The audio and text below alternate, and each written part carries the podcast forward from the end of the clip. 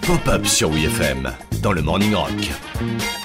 Parmi les stars les plus énigmatiques et bizarres qui ont traversé l'histoire du rock, Prince, il est pas loin de la pole position. Jean-Benoît Le Fraisier a été diagnostiqué chelou il y a de cela 5 ans. Prince, il a toujours cultivé cette image de type inaccessible, mystérieux, hyper ambitieux, très orgueilleux, mais en même temps, comme c'est un grand génie, bah t'es obligé de la fermer quoi. Un des rares artistes à propos desquels l'usage du terme génie ne puisse pas être mis sur le compte d'un abus de substances prohibées.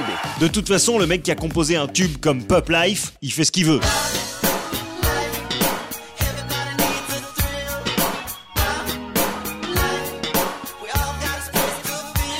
En même temps, avec un pseudo pareil, c'est assez logique. Hein. L'homme du peuple, celui qui doit rester proche des gens, c'est le roi. Le prince, lui, il doit passer son temps à démontrer sa grandeur. Il est beau, royal, majestueux. Prince, c'est quand même le mec qui a refusé de chanter sur Bad de Michael Jackson, même après le carton sans précédent de Thriller, parce qu'il trouvait que les paroles de Bad étaient justement euh, très mauvaises. Et c'est vrai que quand t'écoutes les démos, tu captes qu'il y avait encore du boulot.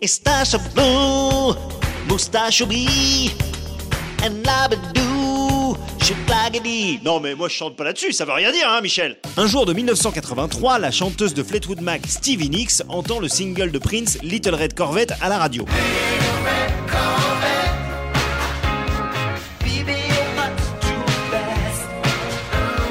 Naturellement, elle tombe amoureuse du morceau et s'en inspire pour une nouvelle composition. Lorsqu'elle appelle Prince pour lui proposer d'y jeter une oreille, celui-ci se pointe carrément au studio d'enregistrement, écoute le morceau et décide qu'il va lui-même rajouter un petit peu de synthétiseur. Il enregistre sa partie en une heure et se barre sans rien demander. Résultat, Stand Back, un tube.